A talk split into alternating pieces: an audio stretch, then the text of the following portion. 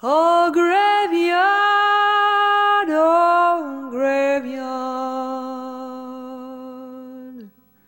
I'm walking through the graveyard.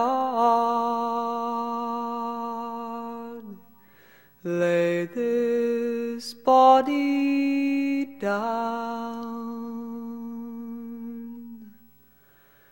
I see Welcome back to the American Writers, a 100 ah, pages at a time podcast. In each episode of this podcast, I look at a small slice of American writing using the Library of America as my source material. And right now, I am looking at the works of of turn of the century black writers. In particular, I'm looking at Charles Chesnutt, W.E.B. Du Bois, and and in the future, I'll be starting a series on James Weldon Johnson. Right now, we're in the middle of my series on W.E.B. Du Bois, and right now, in particular, I'm looking at his 1940 autobiography and collection of essays called Dusk of Dawn. Du Bois puts Dusk of Dawn alongside his two other collections of essays uh, written at different periods in the history of the black freedom struggle and the relationship, uh, his relationship with Jim Crow and and world history. So the first of these is The Souls of Black Folk. I have a series on that. You can go back and listen to it. That was published in 1903, and then I think in 1920 or so he wrote Darkwater. And we'll look at some essays that were published in Darkwater a little bit later, but you know the Library of America didn't collect all of Darkwater. And then in 1940 you have Dusk of Dawn. He originally approached this work as a very a late life kind of memoir or autobiography. He calls it an essay towards an autobiography of a race concept. A, he started writing it as an autobiography, and over time he ended up going back to his form of really writing on essays about race, race relations, and but it's a little bit more self-reflective and a little bit more on his own experiences. The first half of this book, in particular, is really much about his early life, his education, how he came to understand race, coming from the North, coming from uh, a highly educated background, having attended, got his PhD in Harvard, of course, and he, he studied at Fisk. He was involved in academic history and academic sociology and other fields like that. And then he talks about how he went from that to become a teacher and then eventually to become an activist in the Niagara movement and later on as one of the founders of NAACP and then as uh, the editor of The Crisis. So he talks about a lot of that in the first half of the book. It's really in the second half of Dusk of Dawn that he really starts to take on directly questions of race and world history and the global crisis that he was in. Of course, he writes this in 1940 at a time when race is a major force in world history and one of the major causes of the Second World War was not it was of course in many ways it was an ideological war but was race was uh, at the backdrop of that colonialism was in the backdrop of the war and he brings all this to bear in his his analysis and I think what he's really come to by 1940 is an awareness of the struggle of African Americans as part of a struggle of the global proletariat against capital and against racism and an empire, and that this is really a part of a global struggle. And in the chapter I'm going to start with today, called The Concept of Race, he really comes out and starts talking about Africa.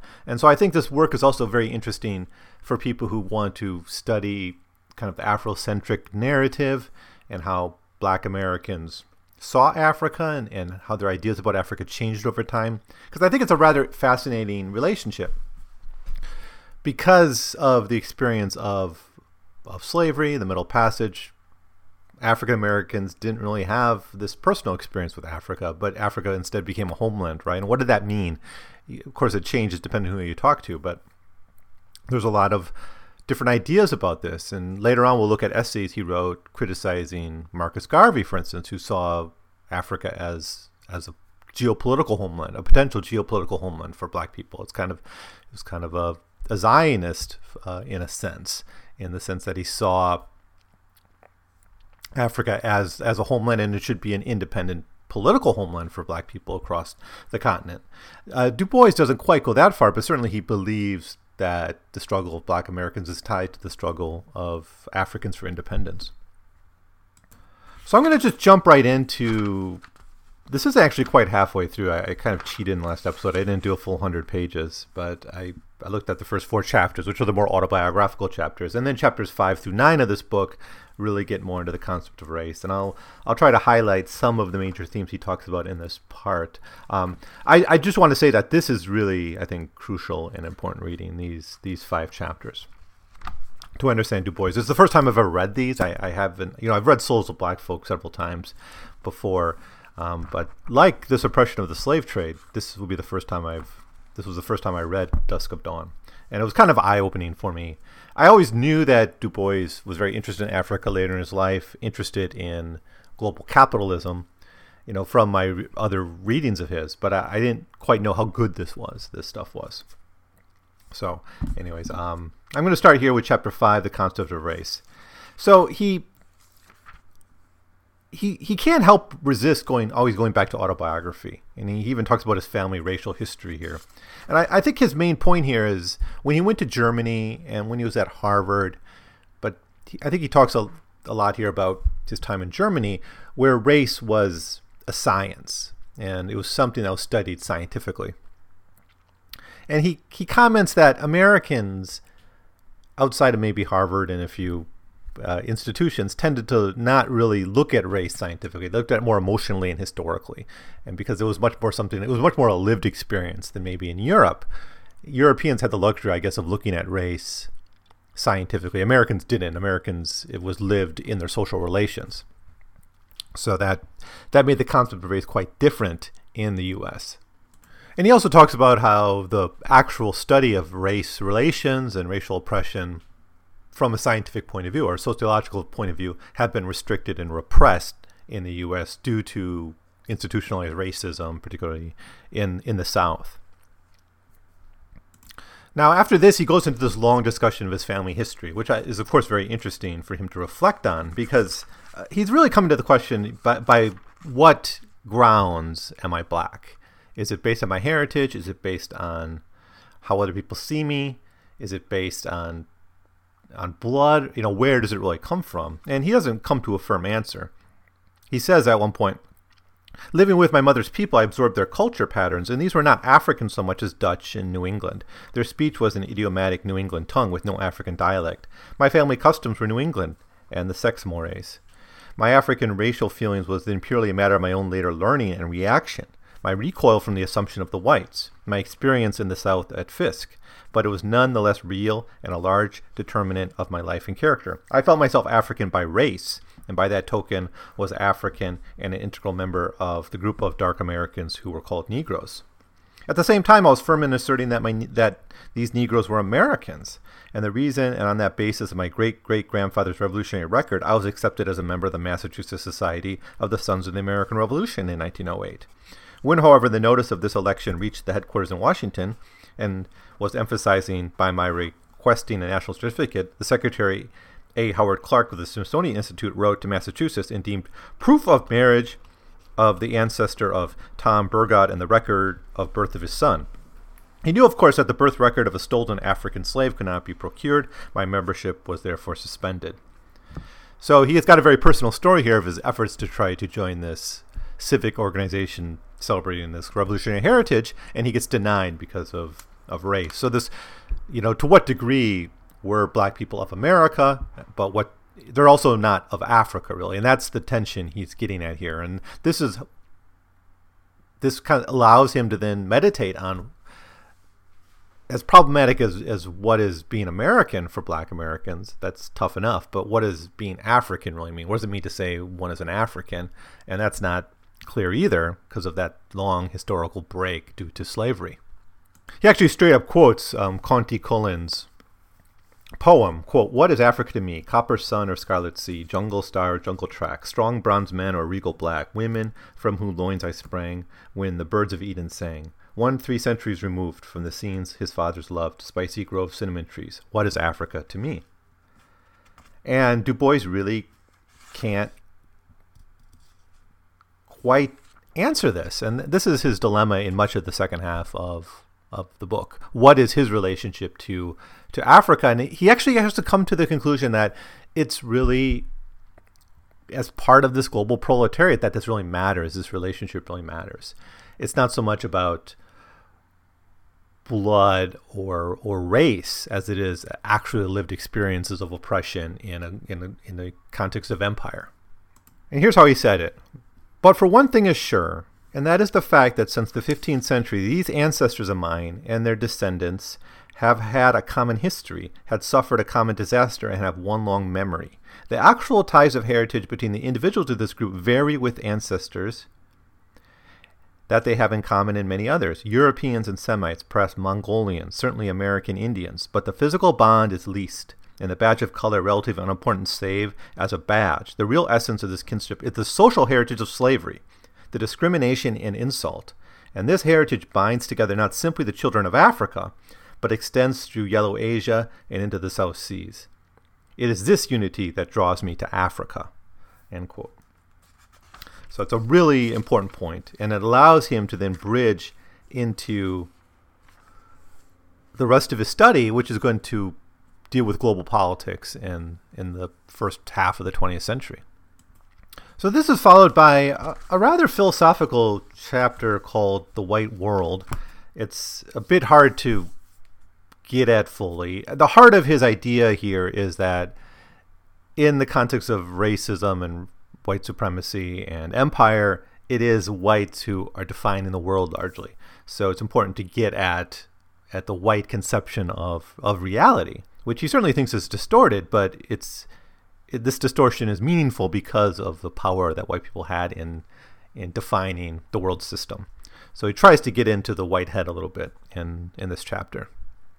And the biggest distortion of the white mind over the rest of the world is this essential idea of superiority in all things. And he, he talks about various aspects of it. For instance, a little bit about even beauty. And he's got a really fascinating section where he does he, he he can't quite understand why white people don't find black people beautiful or, or why whites presumed blackness to be equated with ugliness quote in, sh- in short, compare humanity at its worth with, with the ideal, and humanity suffers. But black folks, in most attributes of physical beauty, in line, in height, in curve, have the same norms as whites, and differ only in small degrees of color, hair, and curve of countenance. Now, can there be any question but that as colors, bronze, mahogany, coffee, and gold are far lovelier than pink, gray, and marble? Hair is a matter of taste. Some will have it drab and stringy, and will have it gray, woven, unmoving mass. Most of us like it somewhat between, in little tiny tendrils, smoking curls and sweeping curves. I have loved in all the varieties of my day. I prefer the crinkly kind, almost wavy in black, brown, and glistening gold. In faces, I hate straight features. Needles and razors may be sharp, but never beautiful. And yeah, this is a very subjective taste, but he's just talking about the arbitrariness of of kind of the the aesthetic assumption of whiteness being more beautiful than blackness. But he he goes from this and talks about other things as well, like why is white forms of government derived from Europe superior to quote black iron welding and village democracy and yellow printing and state building. Those are real forms of government that exist in world history and have endured and survived and, and show human creativity in terms of, of creation of government, yet the assumption is that the European form of government is, is superior. So where does this habit of mind come from? This the presumption of superiority in all things. And the answer he comes to is essentially the world system we live in is based on and needs exploitation. And so he comes to basically a class analysis of of racial divisions. And the white basically, basically he includes here that the white assumption of inferiority in all their races and groups and, and cultures is an extension of the needs of exploitation. Quote, no use wincing at the word, no sense in letting Roosevelt in the New Deal mislead you. The poor must be poor so that the rich may be rich. That's clear and true. It means using it means using the world, word, world for the good of the world and for those who own it, bringing out its wealth and abundance, making the lazy and shiftless and ignorant work for their soul's good and for the profit of their betters, who alone are capable of using their wealth to promote culture. And finally, empire. The white race is ruler of the world, and the world's working for it, and the world's wealth piled up for the white man's use. This may seem harsh and selfish, and yet, of course, it was perfectly natural. Naturally, white men would and must rule, and any question of the ruling should be met and settled promptly. And so that's the answer he comes to. It's, it's basically the necessity of exploitation requires an ideological framework that, that assumes the inferiority of the non white world. So this is the core sickness in the white mind, according to Du Bois, at least in this chapter. The next chapter we have in this book is called The Colored World Within. This is chapter 7. And this chapter largely rehashes the, the themes we saw in the Souls of Black Folk, especially on the veil and double consciousness. So in that sense, it's not fully original, but he, he kind of extends this discussion of how black people see themselves. And he's really interested in this question of self-criticism and he sees self-criticism a reflection of white racism towards blacks. So white racism gets re re-injected into this form of, of black self-criticism, which on one level you could say is a good thing, uh, you know, from the perspective of racial uplift, perhaps. But he says this is really just a re-injecting of of white stereotypes and racist assumptions about black people. So when talking about uplift and the talented tenth, he says, quote, most Negroes do not believe that this can be done. They not only share American public's opinion in distrusting the inherent ability of the Negro group, but they see no way in which the present classes who have proven their intelligence and efficiency can gain leadership over their own people. On the contrary, fe- they fear desperately a vulgarization of emerging culture among them by contact with the ignorant and antisocial mass. This fear has been accentuated by recent racial agitation. Unwashed and unshaven black demagogues have scared and browbeaten cultured Negroes, have convinced them that their leadership can only be secured through demagoguery. It's for this reason that we see in large northern cities like Chicago and New, New York intelligent, efficient Negroes combining with crime, gambling, and prostitution in order to secure control of the Negro vote and gain place and income for black folk. As a sociologist and historian, Du Bois wants to ground real problems in African American life in social causes and economic causes and in historical experience, right? Of course, but the big problem is that those those realities tend not to be considered by the, the society as whole, and certainly not by racists. It gets presumed these are the natural characteristics of, of the race rather than products of his of a historical experience. And he talks about things such as crime and lack of education and tries to explain these things through these historical forces. The danger here, of course, is any actual effort to craft policy and create a, a generation of black leaders and to actually establish progress can't be based on a lie that's rooted in in the historical experience of slavery and empire you know, and one thing Du Bois likes to point out, like on issues of crime and on issues of, of poverty or ignorance, is that for every ignorant black person who gets identified as evidence of of racial inferiority, you can point out plenty of ignorant criminal white people, right? But they, they don't get they don't get chosen as proof of of white criminality by nature, right? And of course, this is because white people are defining the terms of the debate and defining the races. Quote, it goes without saying that while Negroes are thus manifestly of low average culture, in no place nor at any time do they form a homogeneous group. Even in the country districts of the lower south, Allison Davis likens the group to a steeple with a wide base tapering to a high pinnacle. This means that while the poor, ignorant, sick, and antisocial form a vast foundation, that upward from that base stretch classes whose highest members although few in number, reach above the average not only of the Negroes but of the whites and may justly be compromised to a better class white culture. The class structure of the whites, on the other hand, resembles a tower bulging near the center with the lowest class a small in number as compared with the middle, lower and middle classes, and the highest class is far more numerous than proportion, in proportion than those among the blacks. This, of course, is what one would naturally expect, but it's easily forgotten the Negro group is spoken continually as one undifferentiated lower class mass. The culture of the highest whites is often considered as typical of all the whites. So essentially, his point of view here is that the that this self perception has to be removed from racism before this uplift can actually even be talked about. And he really he's saying the one thing we have to do before anything else is really get a handle on self perception and and break that self perception of the race from from white supremacy. And he still thinks at this point that the Talented Tenth has an important role to play in this changing of consciousness.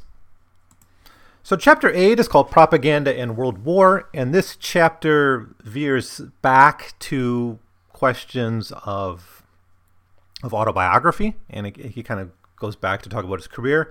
And so, the two parts of this title, Propaganda and World War, well, propaganda is referring really to his work in the crisis, in his work as a journalist, and his work in the Niagara movement, and eventually the formation of the NAACP. So, that's the kind of the propaganda side of it. And then, of course, the the experience of black America in the World War and what that meant uh, is the second half of this chapter.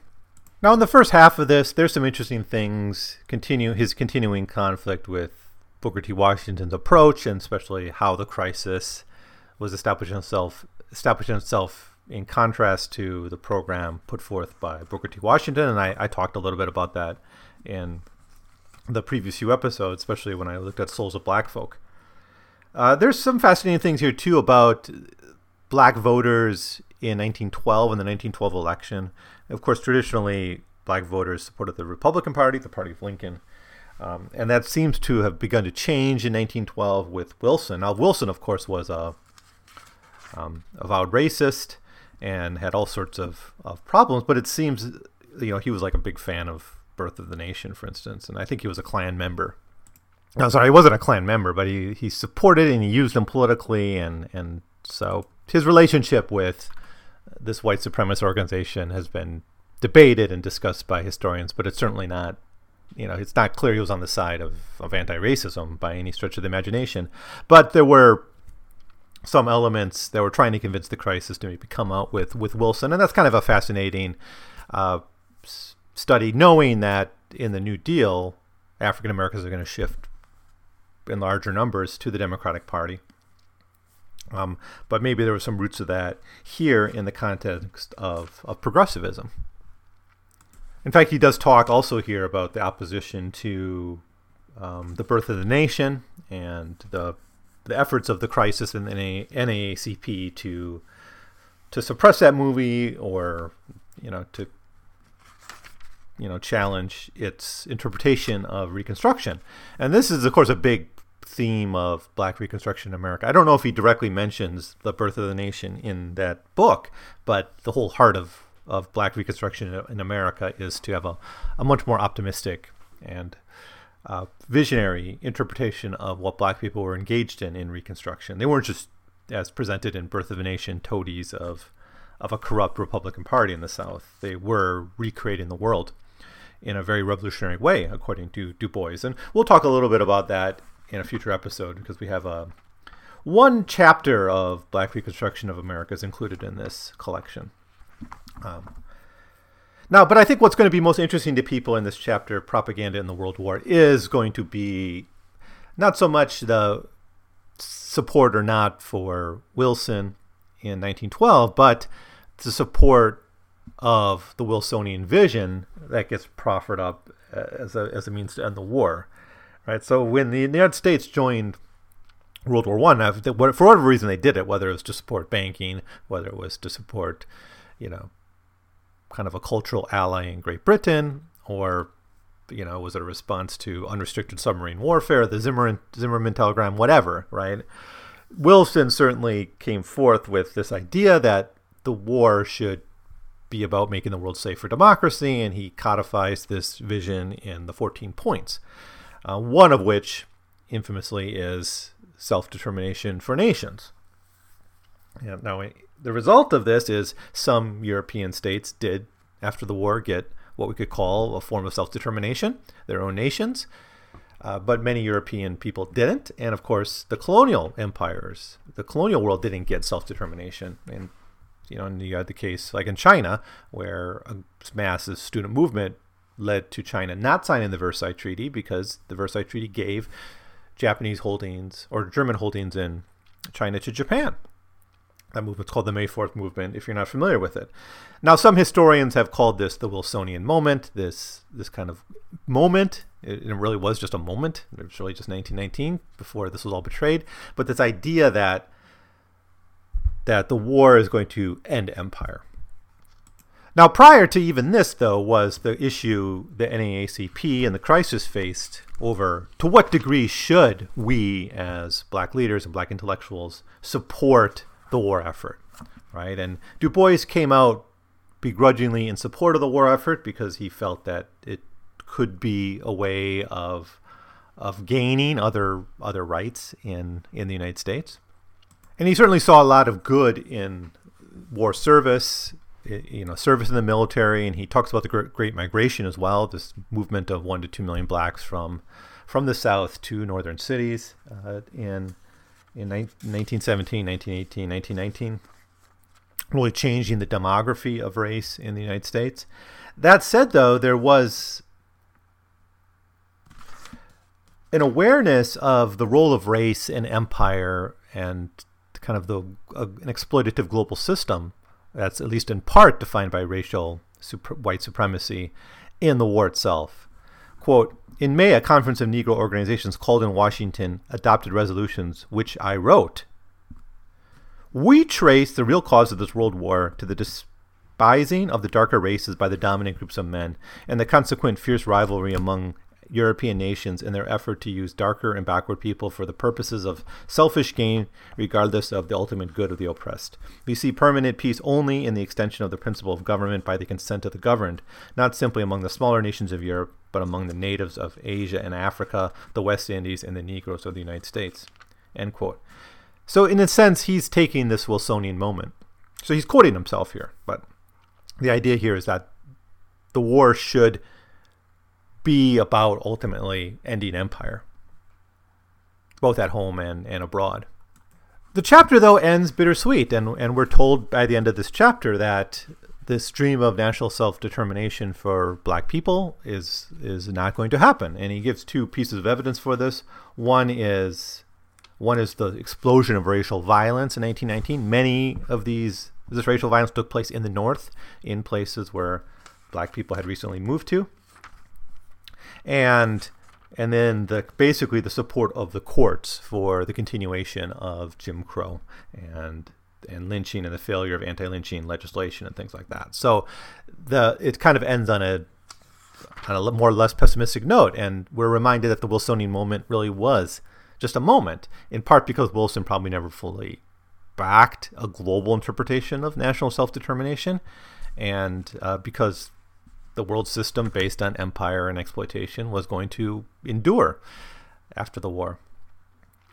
And then this brings us to the final chapter of the book called called Revolution. And Revolution here works in a lot of ways. On, on, the one hand, certainly he's got 1917 in his mind and the Russian Revolution and his own turn towards towards towards uh, the more radical left. And but then also the revolution for black rights within the United States. And I, th- I think where Du Bois comes down in this last chapter is the realization that there really has to be a broader radical solution and that the, the solution to the problems of race really must be global. He's, he's dropped hints of this throughout the book, but in the sense that this book is an autobiography, it's really in the decade after World War One in the 1920s where the failure, I guess, of this kind of Wilsonian moment and the rise of the Russian Revolution that, that pushes Du Bois to, I guess, a more radical uh, perspective that sees the problem really in a global system of, of racial supremacy. Quote, those questions involve the problem of the poverty of the mass of men in an age where an abundance of goods and technological efficiency of work seemed able to provide a sufficiency for all men, so that the mass of men could be fed and clothed and sheltered, live in health, and have their intellectual facilities trained. Russia was trying to accomplish this by eventually putting into the hands of the people who do the world's work the power to guide and rule the state for the best welfare of the masses. It made the assumption long disputed that out of the downtrodden mass of people, ability and character sufficient to do this task effect- effectively could and would be found. I believe this dictum passionately. It was, in fact, the foundational stone of my fight for black folk, it, it explained me. I've been brought up with the democratic idea that this general welfare was the object of democratic action in the state, of allowing the governed a voice in government. But through through the crimson crimson illumination of war, I realized, and afterwards, by travel around the world, saw even more clearly that so-called democracy today was allowing the the mass of people to have only a limited voice in government. That democratic control of what are at present the most important functions of men: work and earning a living, and distributing goods and services. And here, that here we did not have democracy; we had oligarchy, an oligarchy based on monopoly and income. And this oligarchy was as determined to deny democracy in industry as it had been determined to deny democracy in legislation and choice of officials. So there you have it. That's Du Bois's support essentially for, for socialism based on the capacity of, of the economy to provide mass prosperity for all people, yet denying it to most.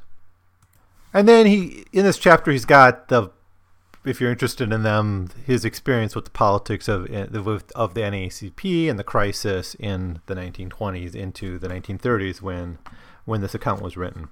Uh, but essentially, the point of the final chapter is his turn to conceiving of the black freedom struggle in global terms and really as a struggle against capitalism and, and empire more broadly. And, and that kind of does it. Uh, he now he, he probably did, wasn't sure he was going to write too many books at this point. He does often write this in the sense you feel this is his final statement. Um, he is going to live another 23 years, I think, after this. He lived into his, his 90s. So he would have he would write more, but there is kind of a definitive nature to Dusk of Dawn, which I think makes it uh, rather interesting reading, especially because it is an autobiography, and people often write those later in their life when they've had kind of the full intellectual development of theirs to look back on and to, and to meditate on. Um, but uh, there you have it. I mean, actually, for such a short book, it's just a little bit over 200 pages. You have an account of, of an individual, but also account of a the development of of a, of a movement and of institutions and the changing of one man's ideas about race from the very local, from really his interactions with friends and family in a small northern town to to the global politics of, of war and empire. So I guess that does it for Dusk of Dawn. It's really one uh, you should take a look at if you're interested in and whether it's Afrocentrism or the the politics of the black diaspora or just Du Bois himself. I mean, I think it's just a wonderful window into his his life. And if you don't have time to read a whole biography of Du Bois, of which there are several, this really fills in a lot of the details of his life. Um, so, what's next in this series on Du Bois? Um, well, the collection of the Library of America just has these three books The Suppression of the Slave Trade, The Souls of Black Folk, and Dusk of Dawn. So, the rest of it are essays, and it's basically in two parts. We have some of his more extended essays, and some of those essays are actually chapters of Darkwater or Black Reconstruction in America or other works. So there's about 300 pages of these kind of essays, and there's probably 20 or so of them. So I'll look at those over three uh, episodes. Um, and they're all pretty good and, and, relevant. So the editors here really chose the most relevant ones. And I know I was anxious earlier in this series about not really having Black Reconstruction in America to talk about here, but in a way I can understand the way they handled it here they put the most important essays from Darkwater and at least one from Black Reconstruction in America in here, so they're represented if, if we don't have their full text. And then the last episode of this series is going to be his articles from the crisis. Now, by nature, these are newspaper articles and they're very short. They're mostly less, they're mostly like one or two pages. And so there's probably like 50 of them. So I'll I'll find a way to talk about those just in one episode, but they're they're on a whole host of topics, and I think they really are interesting because they are newspaper articles and they're presenting kind of short opinion pieces on a variety of issues, um, you know, kind of on a weekly basis. Um, so, but we'll start with these more extended essays and chapters of, of other book books, and then get to that. So there'll be four more episodes on on Du Bois before we move on to James Weldon Johnson. So, anyways, thanks for listening to this little series on Dusk of Dawn. Um, if you have any of your own comments about the themes that Du Bois talks about in this book or in his other writings, please write me an email at 100pagescast at gmail.com. I would love very much to hear from you. Um, but if not, I will be back with some more of Du Bois's writing. Uh, thanks again for listening. The moonlight. I'm walking through that moonlight. Lay